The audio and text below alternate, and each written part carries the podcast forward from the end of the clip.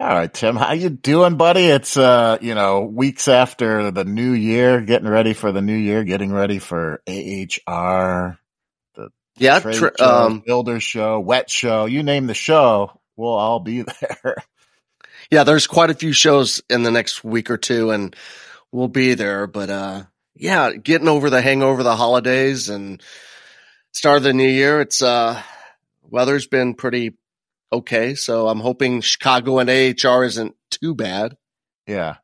Yeah, and one of the guys on the podcast, Mike Prinkavage Jr. joins us. He will be at WET and AHR doing his getting into trouble act, somewhere. Getting into trouble? What? How you doing? Me. How's it going, Mike? What's going on? Nice to see you. Nice to see you guys. Been a while, right? What, since Thursday? Yeah, I saw you twice yesterday, Mike, and now I see you again this morning. So, was his hair as well coiffed then as it is today? Oh my gosh! Yes, we need to start putting video on these podcasts so you can see. Although I gotta say, our next guest that we're going to bring on has a pretty nice coif of hair. Yes, he does. So we're excited to bring him on, Tim. What do you think? Should we introduce him? Let's do it.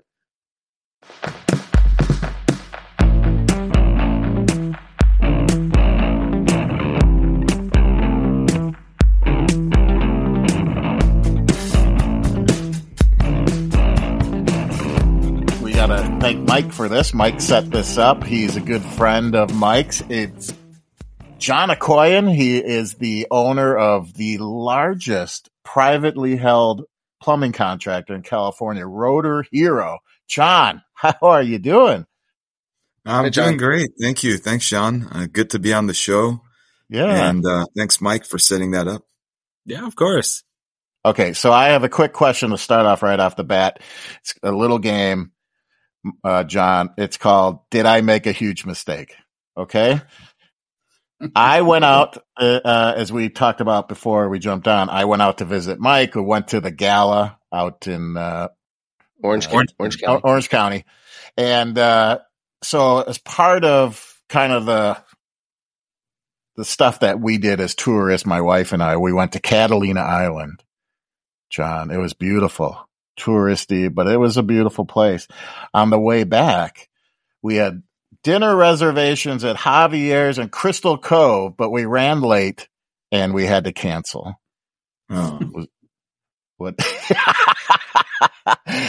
Mistake or not? Should I have gone to Javier's?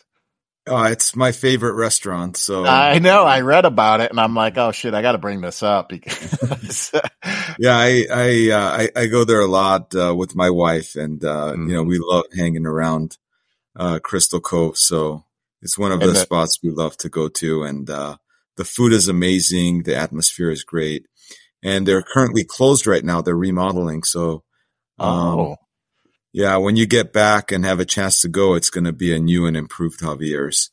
So, okay. All right. Cool. We got a lot to unpack on the show because, as I mentioned earlier, you're such an interesting guy. You said your parents emigrated here when you were a young child to around the Hollywood, California area. Is that right? Yeah, that's where my grandfather lived, and when we got to Los Angeles from Armenia, we lived with my grandfather for a couple weeks until my parents found an apartment not too far from his apartment, and were able to move in and get our life started in the United States. Yeah. And when you were young, you're a teenager around 17, your dad had a heart attack, passed away. Unfortunately. Yeah. So, he was the breadwinner of the family. My mom didn't work. My brother was going to college at the time to become an architect, and I was in high school. And when he passed away, it was it was devastating. It was the most tragic thing I've experienced, losing a parent at 17. And I had to figure out what I was going to do. So I dropped out of high school and I went to work with a family friend who was a plumber, and learned plumbing. And basically, that's how I got into the trades. John, I'm curious, what you know, going back in time, what were those valuable lessons you learned from your father that you still, you know, adopt and use today? So one of the things I learned from my dad was hard work. I mean, my dad was, he was a truck driver, so he would leave on a Monday early morning and then get back, you know, late Saturday. And he would, you know, he'd either go up and down the coast to, you know, San Francisco and back, dropping loads to San Diego, LA, San Francisco. He'd do that 3 times a week. And sometimes I'd go out with him, and he was, you know, he just worked really hard, and he'd come out, he'd come back on a Sunday or a Saturday. And then on Sunday, my brother and I would have to wash the truck and change the oil on an 18 wheeler. It was, we'd have to go pick up the oil. It came in 5-gallon buckets. You know, it was pretty, you know, a lot of oil going in a truck, big filters, you know. So, you know, we would start working on that. We would wash the truck. We'd wash the cab. We'd change the sheets, do all of that stuff, and prep it. So wait, how old are you at this time? I was probably, you know, 12, 13, 14 as I was doing this. I mean, it was like every Sunday was our chore, and that's the time we used to spend with our dad because he was gone most of the week. Can I have you talk to my children at some point along in this podcast? Because anyway, no, it builds, like, you know, this character in you, right? This work ethic at such a young age. I think that's really cool. I did read, tell me if this is wrong or not, but you had just bought a house and things kind of went crazy. Your dad had passed away. You were like, oh my God, what are we going to do? And the thought was, I'm not moving back into that apartment. Right. And you were like, oh, we got to find something to do to keep this house. Yeah. Well, you know, we bought the house about a year, you know, before my dad passed. Mm-hmm. And until then, I was sharing a couch with my brother because mm-hmm. we grew up in a 1-bedroom apartment. And the bathroom was through our parents' bedroom, you know, so it was, you know, so, you know, a lot of times we didn't want to disturb them, you know, and it's like, and it was a very inconvenient setup.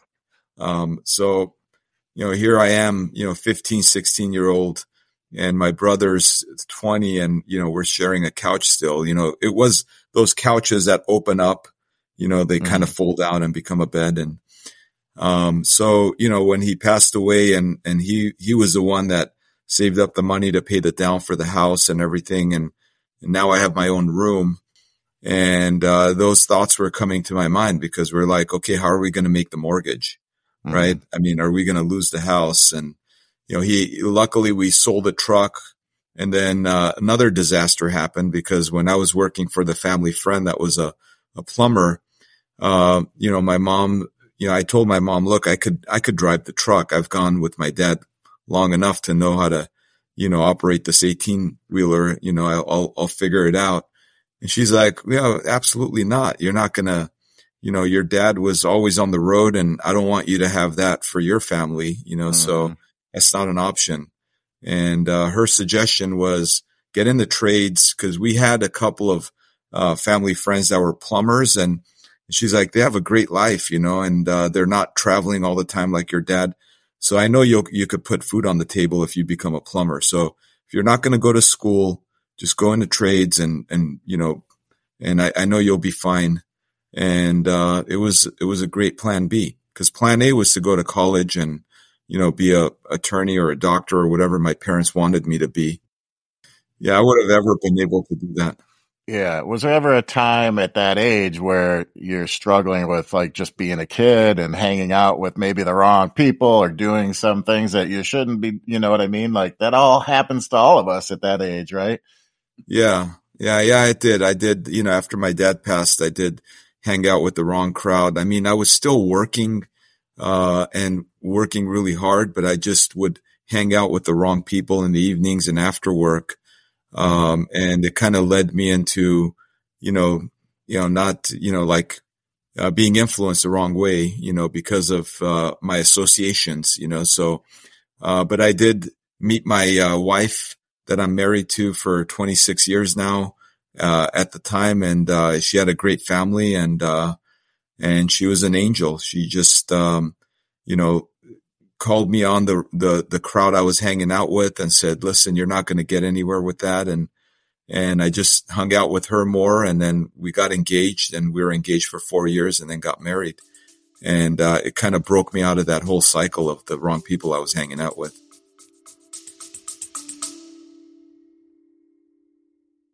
If you haven't heard, Navien's new NPF hydro furnace is on the market, and they're offering an unbelievable incentive to try it. This new furnace from Navien is 97% AFUE ultra-low NOx and has an industry-leading variable capacity ranging from 15 to 100%. Right now, contractors can get a $1,000 gift card when they go to navienfurnace.com and submit their first NPF purchase info. Again, that's a $1,000 gift card. NPF purchases must be made between January 22nd and April 15th, 2024, and submitted through the form at navienfurnace.com by April 20th, 2024. See full promotion details at navienfurnace.com. Don't miss out on this great promotion.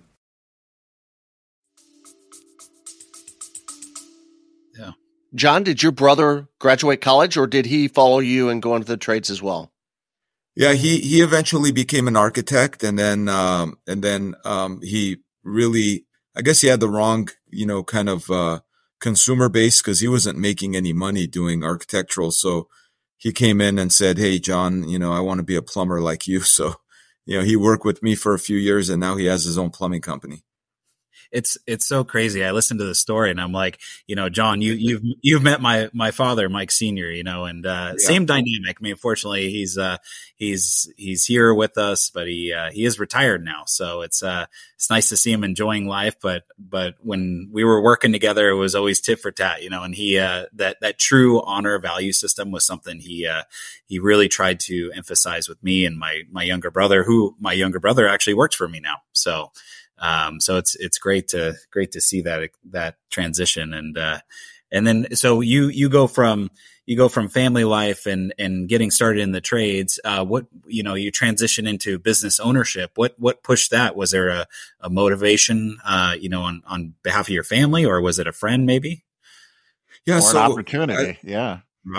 So I was a really good plumber. I mean, I would like to think I am, until I trained a friend of mine who picked it up and was doing plumbing better than I was after, 3 to 6 months. And I was, just dumbfounded by that. But he was, then I got into profiling and figured out why. He was just a lot more, mechanical and hands-on than I was. I was forcing myself to become a good plumber, and he was just a natural at it. But I guess when it changed is I had a couple of trucks, and I was doing a lot of new construction plumbing, commercial plumbing. And I was like 19 when I started my business. I was pretty young. I started in plumbing at 17, and at 19, I had my own truck and I was doing my own. And I remember when I went to get my contractor's license, back then they would take exceptions if you didn't have the 4-year experience. And I remember them interviewing me and going, "Hey, you're 19 and you're applying for the." So I was able to convince them to let me take the test, and I passed the test, and I got my license when I was like 19 or 20, which was pretty amazing. But I was working on commercial stuff. And then one day I had a lot of money saved up, because my wife was really good at saving money. She taught me how to save. And at the time we were engaged, and she taught me this, and I wanted to invest in something. So I went and bought a franchising magazine to put money into, like a fast food franchise or something, to make an investment. And then I saw a little plumbing franchise ad, over there, and I called it. And 6 months later or 3 months later, I ended up buying a plumbing franchise, and that's where I got my business, experience. I didn't know how to read financials. I just knew that if my bank account was getting big, that I was making money, and it kept growing. So I was like, okay, I'm sure I'm making money. But then I learned about, business and, financing and all the other things, and marketing. And that's when I, got into residential and did that for like 20 years. I was, their largest franchisee at the time. And I just you know, they sold to an investment bank and things got very different, you know, started squeezing more royalties and having more products that they wanted to sell us that didn't really work, but they were making money on them. And I just, you know, knew it was time to leave and, you know, just kind of, sold my franchises, got out of that agreement, and then started Rooter-Hero Plumbing in 2011. And it grew to becoming the largest residential plumbing company in 10, 11, 12 years. John, I do have a question regarding, you know, you started off basically at a, you know, late teens, 19, buying a, you know, a plumbing company, going off on your own. Do you think it would be the same in today's environment? Would it be harder or easier to do something like that? Or how what would that dynamic look like? Well, when I started my company, I made a choice. I was going to work, you know, 6 days a week, 10, 12 hours a day. That was my decision. And what I did is I went door knocking. I went to, you know, every restaurant that I knew in the area. I just drive and park at one end and I just go introduce myself. And I remember the offer. I used to tell people the first job's on me. Whatever you need done, free. I'll do the first one for free, earn your business. And then if you have any problems, call me for service. And I do that for 10, 12 hours a day, 6, 7 days a week. And, I think if anybody's willing to do that, I think, they probably have the same opportunity today than I did back then. In fact, I think the opportunity might even be more, with the amount of aging plumbing we have. Well, that and just technology, social media, you know, just. Yeah. Well, we didn't have that back then. So I was a door knocker, you know. Yeah, that's what I'm saying. Like you really grinded it out, you know. And that was going to lead me into my question, John, is how do you use technology today to stay ahead of the curve? Just recently, we started using AI a lot more, you know, with GPT-4 available where, you know, we're having it help us with our ad designs. It's helping us with scripts. It's helping us with all kinds of stuff. But the world has changed. I mean, I've seen it all from when my dad had a tow truck company. You know, my first marketing job was to go to the payphones and put a sticker on the payphone that said Sam's Towing, and it was his pager number, right? So they would page him from there with a cell phone with a number of the payphone, and he'd call back. And it's like, so me and my brother used to go do that all day long. And now everything's digital. There's no more payphones and anything else. So now we do a lot of geofencing. You know, we do some of the traditional stuff we still do, which is, you know, since we have mailboxes, we still try to get into the mailboxes, but we use as much digital as possible. I'd say 80% of our budget is on digital now and technology-based marketing. Well, living in Los Angeles, I mean, I can't drive down the 10 freeway without bumping into one of your billboards as well. So I would say that's pretty traditional. You know. Well, that's what I was going to say. Let's get the elephant out of the room. You guys are competitors. Are you telling me, Mike? You guys are competitors, but I mean, John's on a whole different level. I mean, no, I mean, I've always said this too, like on our IG lives, you know, competitors, there's plenty of fish in the sea. I can't emphasize that enough. And competition makes it better for sure.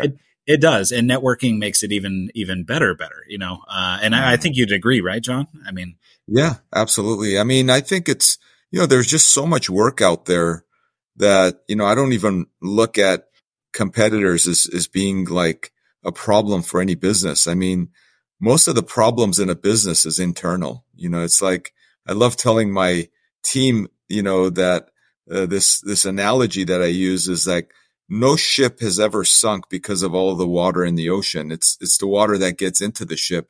So, you know, we just have to make sure that we don't have holes in our boat. You know, that's all we got to worry about. You know, it doesn't matter who's out there, who's in the ocean. It's just endless, right? Let's just make sure that we do the best we can to be a good, efficient company, and everything else takes care of itself. And I think one thing that I respect and I love about your organization, you specifically, is that you've developed what most companies would consider standard operating processes, but yours goes to the core of integrity and value. You created values first, which is almost like a Bible that you stand by, correct? And maybe you could talk a little bit about that. Yeah, so we have our values, faith, integrity, respect, service, and teamwork. And we wrote a book about it, which shows examples of, us portraying those values in the workplace. And it's a book that we give to every employee that gets hired at Rooter-Hero. And, we also have it on Audible, and it's also available for anybody. But it's something that we go by, and we use the values to solve most of our problems. We're not perfect, but it gives us a guideline of, what we need to do. If we do have a problem, the values, it's always values related. We can always go to that, and it helps us clarify what the solution's going to be. So, John, you're an accomplished author. One of the books you had written is Temporarily Broken, the John Akhoian Story. Was this the first book you had written? No, that's actually the last book I wrote. The last one? Okay. Yeah. Okay. So the first book I wrote is Career in Plumbing, how lucrative it is, how it's a story about how I got into plumbing, where, it was a plan B for me, but it actually became a really good plan B because of my mom and her suggesting me getting into the trades. And then the second one I wrote is called 99 Millionaires. It's the book we wrote about plumbing salespeople and how they can create a lot of wealth in the plumbing industry or in just the trades industry. It starts with a nice fable in the front. I mean, we take our employees, our top 20% of our staff to Mexico for a vacation every year. And it starts with a story about us being on one of those trips, so it's a really good book that talks about how to create wealth in the trades. And then the third one is Values First. And then I wrote a book called How I Grew My Plumbing Company from $0 to 50 million in 9 years, and how I plan to triple it in the next 5. That's a let's talk about that. Let's talk. Yeah. So that a lot of the, what I've done to grow the company and all the, strategies we used and all the departments we had to open up is there. It just basically, I feel like, sharing with the whole trade community is something that's important. If you could help other people achieve their goals, you're going to achieve yours. And then the last one I wrote was Temporarily Broken. Primarily, I wrote that book for my kids and then my ghostwriter who helped me kind of put the book together said, "Hey, this is really good. I think you should put it out in the public." And then I gave it to a few friends, and they're like, "Wow, this is a great story. I think you should publish it." And then I just kind of put it on Amazon after that. I've listened. Sorry, go ahead. No, I was just going to comment and say that I've listened to it, and you actually narrate the Audible book as well, which is great because you really put like a flair, in certain aspects of early history and that sort of thing. You emphasize it. So sorry, Tim, go ahead. John, you've talked multiple times in the last few minutes about your team. One of the challenges we find with the business owners that are our audience is strategies for attracting and retaining top talent. What's your secret sauce to getting a great team put together? Being accessible is one, because I've always been very accessible to my team, and celebrating the wins together. It's something we've done for many, many years. We're always recognizing our team for everything they're doing, from getting reviews to, winning awards at our annual holiday party, to taking them on vacations. And I think mostly is showing up, because I have a meeting with my team every week. Every month I get into a meeting. We call it an all team meeting, and we're a very transparent organization. So we share all of our, goals and our numbers and our EBITDA numbers and everything with our entire team. Because I'd like people to know where they're at. So I think people love to be part of something you know, something great, something big, something exciting. And if you can continue to share the vision with the team and then always recognize them when they're doing something right, you know, they tend to want to work harder and do a lot more for the company. And it's just been something that we've done from inception and something I love to do. And, you know, sometimes I'm a little too transparent is what people tell me. I mean, but I don't like surprises and I don't like surprising people. And I definitely like to talk about where the company's at, good or bad. I mean, there's been times I've gone into a all team meeting going, guys, you know, like, it's not good. You know, these are the things we got to do to get the company to the next level. And this is the reason why you should do it, you know, because it's going to open up more doors. And so I think those are the things that we do here at Rooter-Hero, and me being accessible. I mean, going to our offices and being in front of our team and, you know, and just being there makes a big difference for them.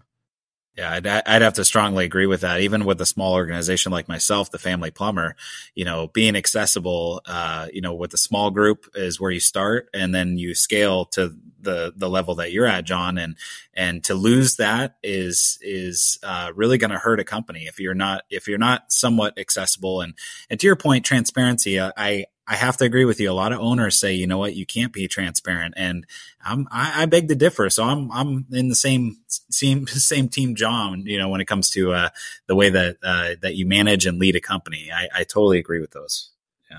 Yeah. I mean, you know, sometimes the transparency backfires, like, but it doesn't backfire too much. I mean, look, I recently had like a manager, you know, that quit to go start his own company with one of our salespeople. And he's like, wow, you know, we're just making a whole lot of money and I want to, you know, start my own business. I'm like, great, go for it. You know, because, you know, when you're sharing your numbers and the financials and everything, sometimes it motivates people to want to go do their own thing. You know, I try to create a win for all kind of, you know, atmosphere here, but, you know, sometimes people take that information and they want to go become your competitor, which is okay. I mean, it happens, right? And you know, that's when some people are like, hey, you're being too transparent. You're showing people exactly how to go start their own business.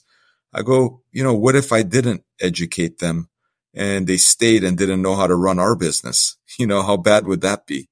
Right. Yeah. True. Exactly.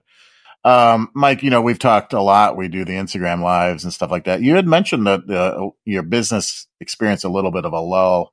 How are both of you guys, how are you seeing early 2024 and the rest of the year? Oh, I'll let John answer this one first. I just talked about this a couple of weeks ago, but John, yeah, I'm curious. What does 2024 look like? First quarter? Well, it's a lot different from the beginning of 2023. I'll tell you that much.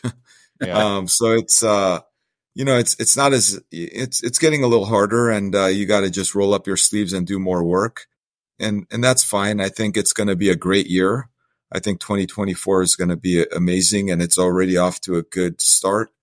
And, you know, our goal is to, you know, open up multiple centers. You know, I think whenever the economy is down, there's an advantage to getting into markets and doing certain things. So we're definitely looking at growing. We're looking at double downing on all of our efforts and just seeing what the results will be. Just put in the hard work. And eventually, you know, everything will come together. Well, let me ask you this, and this is not a plug for Service Titan, but we want to share, you know, success stories or whatever you're using. But Mike had mentioned that you're an early adopter of Service Titan's products and services, and talk about how that has helped grow the business. Yeah, I remember when we were looking at changing softwares back then, that's when I met Vahe and Ara, and we're going to go with this one other software. We're on this software called Dispatch Pro, which was not the Dispatch Pro that Service Titan has, not the feature they have, which is Dispatch Pro, but the software was called Dispatch Pro. It was written on an old Fox database system, and it was kind of slow and clunky, and it was like, you know, certain things that it didn't do. And I was looking at going on another software, and they were telling me all the things that they wouldn't be willing to do. I was wanting to customize it for our own business needs. And one of the things we wanted was a cradle to grave marketing report. So when we went to Vahe and Nara when they were just starting, and I'm like, look, you know, we have a unique phone number. When that phone number rings, you know, we want to know, we want that to trace and go back to telling us how much our revenue was, you know, from that phone number. He's like, yeah, that's simple. I mean, I'm like, well, nobody else could do it. Can you guys do it? He's like, yeah, we could do it. So that was one of the key features that they were able to develop as they were starting the software. And they just kept building on that and building on that, and eventually became, you know, so robust that, you know, most of the, you know, plumbing and trades got onto that software. So was the meeting at a ski chalet by chance? No, they met when they met together. Know. It was at a I know. You know, at a ski chalet, but it was actually at Big Bear. I think they were checking into a hotel when they met. Oh, I love the story. Yeah, that was a great. It's one of the chapters in my story that I talk about them. And they said that they were, you know, right about to close the business down before we, you know, helped get one of the biggest accounts they have now.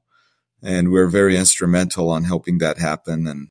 And it kind of propelled the business to being what it is now. That's actually pretty cool because, you know, they help you grow, but in actuality, the size of your company helped them grow at the same time, right? That's cool. Yeah. So I'm here, you know, we're talking about plumbing, but what I'm really hearing is a lot of data-driven information here. And John, I would ask you, how much does data drive the business processes? I mean, we make decisions on data all the time. Everything is based on data. And it's, and having the availability or having the reporting to give you that crucial information is extremely valuable. And we didn't have that info. That's why, you know, marketing being our second largest expense item next to payroll, you know, we wanted to get more data on marketing, and no other software provided that data. And when they developed it and they were able to, you know, give us that data, it really helped us in the early days make so many good marketing decisions that helped propel the company to grow. So I think data is really important. Yeah. And I'd agree with that. Well, you know, that story about being an early adopter with Service Titan, you know, sits so close to me as well, because, I was the young son. You know, my dad was on paper invoices, you know, till I took over the company, and to get him to switch over to Service Titan was like, you know, pulling teeth, you know, and I think once we did, that was a game changer. Like an absolute game changer for us. So, so a testament to Service Titan on that for sure. Data. How often do you think, you know, you're reviewing with your team, but is it on a monthly basis, a weekly basis, daily? I mean, how often should a business owner really be, you know, checking their numbers and looking at all this information? I mean, I get auto reports from them all the time. So I'm looking at it on a daily basis on certain reports. There are certain reports we look at it weekly and monthly. But I think you know, depending on what are those key drivers are, you should be looking at reports all the time. It's another feature. I mean, they created, I used to have, you know, my closing dispatcher do all the reports and send it to me every evening. And then they created the auto reporting feature, which automatically generates the report and sends it to you. And it's more accurate than, you know, somebody making a mistake in Excel, you know? True. So we opened with telling our audience that you're the largest privately held plumbing contractor, but in terms of like trucks and employees, I mean, what are we talking about? We're about 500 employees. Mm-hmm. We have about 300 plus trucks on the road. And you're in other states too. We're in Arizona. We're getting ready to open in Nevada as well. We have a couple locations. This year, we want to open up in Nevada. So we're in Phoenix and then most of California. We don't cover the central California, which is sort of like Bakersfield, Fresno, but we're pretty big in Northern California and Southern. I'm sure you can't wait for that express train to go from LA, right? That'll be your daily commuter. I did read that you were doing some developing or got into the develop aspect of construction. Talk about that a little bit. Yeah, in my early days in plumbing, I was a new construction plumber. So I've been around projects and, been around development quite a bit. And that was an area that, I invested in. So we're building just a few projects here and there. Mm-hmm. It's something that I do on my weekends. On Saturdays, I usually, go out to the development sites and look at the progress. We have a couple of foremans that are helping with the project, and it has its own staff that's doing all the work over there. John, you talked a lot about the value system that you have in your, with your culture and with your company. What inspires you or makes you tick? What inspires me primarily is a quote I heard a long time ago from Zig Ziglar. He was one of the guys I used to go and try to visit every time he was speaking at an event, and read his books and everything. And one of the things he said that resonated with me a long time ago is that if you help enough people achieve their goals, you will achieve yours. So that made me want to become a giver, and have a giver's mentality. And I guess, that's basically what primarily is driving me with my family, with my business, with the people I work with, is finding out what their goals are. One of the things that I love to ask, and I ask in any interview question when I'm, dealing with somebody that's going to come in and help me build this company, is that if we were sitting here 3 years into the future, what has to have happened over those 3 years for you to feel good about your results, both personally and professionally? And do you mind if I take notes? And I would start writing down everything they would tell me. And then if they were somebody that would come along, I'd put that in my calendar and check up on them every so often and go, hey, just want to know, are we helping you get this goal done? If it's a professional goal or a personal goal. And then just following up with them until, and showing that, look, I do care. I want to help make that happen. And if we could create a vehicle to make that happen, then I think we'll have a lot of engaged people here.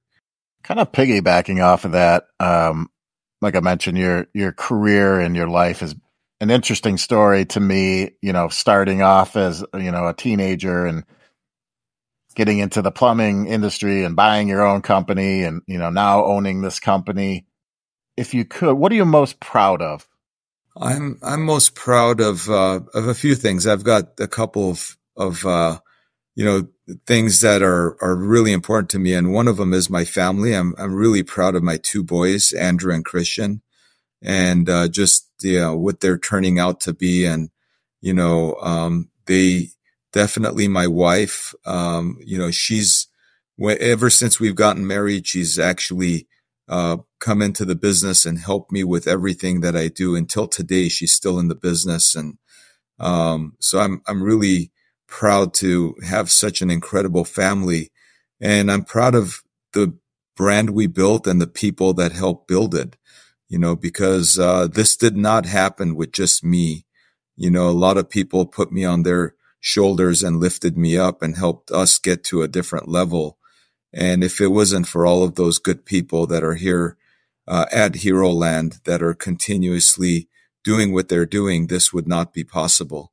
So I feel like I owe it to this team and the people in this company to do whatever I can to help them with their families. So I work really hard to, figure out ways to help everybody, especially the ones that have been here and continue to work really hard to help this company become what it is. That's coming awesome. Coming from a local competitor, I mean, I second that, John. You're doing an amazing job at it. You inspired me, especially over the past couple of years, since we've talked more and more, you're doing an amazing thing for the community, plumbing community, but also HVAC too, all around. So glad to hear you say that. And it's working, man. Thanks. Yeah. And when I hear Hero Land, I envision a theme park. So maybe as a developer, is that something in the future you're going to have like a Rooter-Hero theme park, or compete with Disney out there? Well, we do have we do have a couple acres here in Porter Ranch that we're there you go our headquarters in, and we've got plans to make it a very memorable experience for all of our staff that goes through it. So wow. Yeah, we're working hard. We're just trying to get permits, and being in Los Angeles and being in California, especially getting permits is a task of its own. So we're almost at the finish line. Cool. Of getting the permits, not starting breaking ground yet. Well, I loved hearing about the transparency. I loved hearing about the giving, the values, the family focus. It's evident when John and Mike and I talked earlier before we brought you on, John, that this was going to be a great segment, and it's no doubt it has been. Yeah. Yeah. Thank you. And it's been, like Tim says, pleasure getting to know you, seeing you face to face, and, God, continued success, and thanks so much for jumping on. We really appreciate the time. Yeah, thank you, John. Thank you. I appreciate being on it, and thank you, Mike, for inviting me to be here with John and Tim on this podcast. And so, Tim, can you firmly say who has the best coif of hair before we jump off? Yeah, I'm going to have to go with John here. Oh, JP, you've got a good coif of hair under that hat as well. I'm the only one that's follically challenged on this podcast today. All right. Well, guys, thank you so much. Mike, thanks for setting this up. Appreciate all you do too. So have a great weekend, guys. This Appetite for Construction podcast is brought to you in part by PERC, the Propane Education and Research Council. Propane is the energy for everyone, especially construction pros. It's a single clean energy source that can meet your project's performance, safety, and resilience goals, while maintaining efficiency and lowering costs. See how propane can help meet your project's needs by visiting propane.com now. Propane, it's the energy for everyone.